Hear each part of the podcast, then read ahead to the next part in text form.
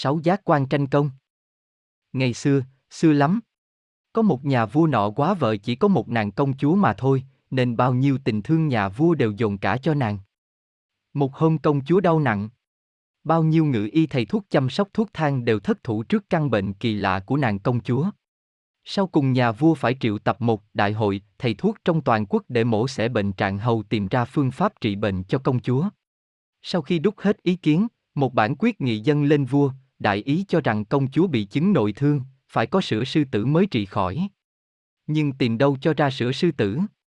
Nhà vua bèn truyền khắp thần dân, hễ ai tìm được sữa sư tử để trị bệnh cho công chúa sẽ được thưởng quan tước và tiền bạc. Có một chàng trai trẻ nọ được tin, mộng công hầu thúc đẩy nên anh ta không quản hiểm nguy, lặn lội vào rừng sâu để tìm cho được sữa sư tử. Qua bao ngày tìm kiếm dò xét, chàng trai nọ biết được chỗ ở của một bầy sư tử mấy trăm con, chàng bèn trộn thuốc ngủ vào nước uống để nhử.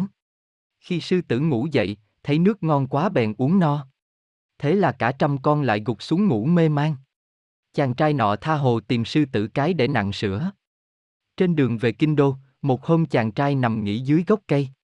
Lúc ấy một vị A-la-hán đi ngang qua bỗng nghe các giác quan của chàng trai nọ tranh công với nhau rất kích liệt.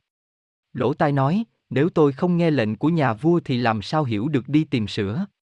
Công tôi to nhất. Chân đáp, này này, đừng có hỗn, tai anh nghe chân tôi không bước thì anh có đến được chỗ sư tử ở không? Công to là tôi đây. Mắt phát biểu, các anh sai hết. Chỉ có tôi đây là quan trọng. Tai nghe, chân bước nhưng mắt tôi nhắm lại thì các anh có gãy giò không? Tôi mới đúng thưởng công to. Tay xen vào, cãi nhau làm chi vô ích. Nếu đi đến nơi, thấy chỗ của sư tử, mà không có mười ngón và hai cánh tay này thì các chú có lấy được sữa mang về không? Công lao là ta. Lưỡi bỗng nổi giận, được. Tôi đây đồ bỏ chắc.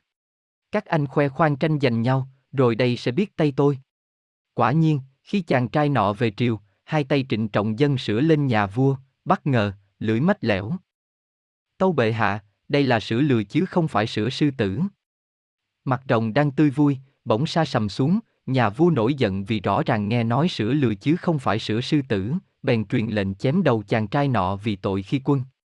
Chàng trai hết sức biện bạch nhưng nhà vua không tin. Sau có một vị đại thần đề nghị vua hãy lấy sữa trị bệnh cho công chúa thử, nếu lành là sữa sư tử, bằng trái lại thì chém đầu cũng không muộn. Vua y lời, và nàng công chúa nhờ được uống sữa nên khỏi bệnh.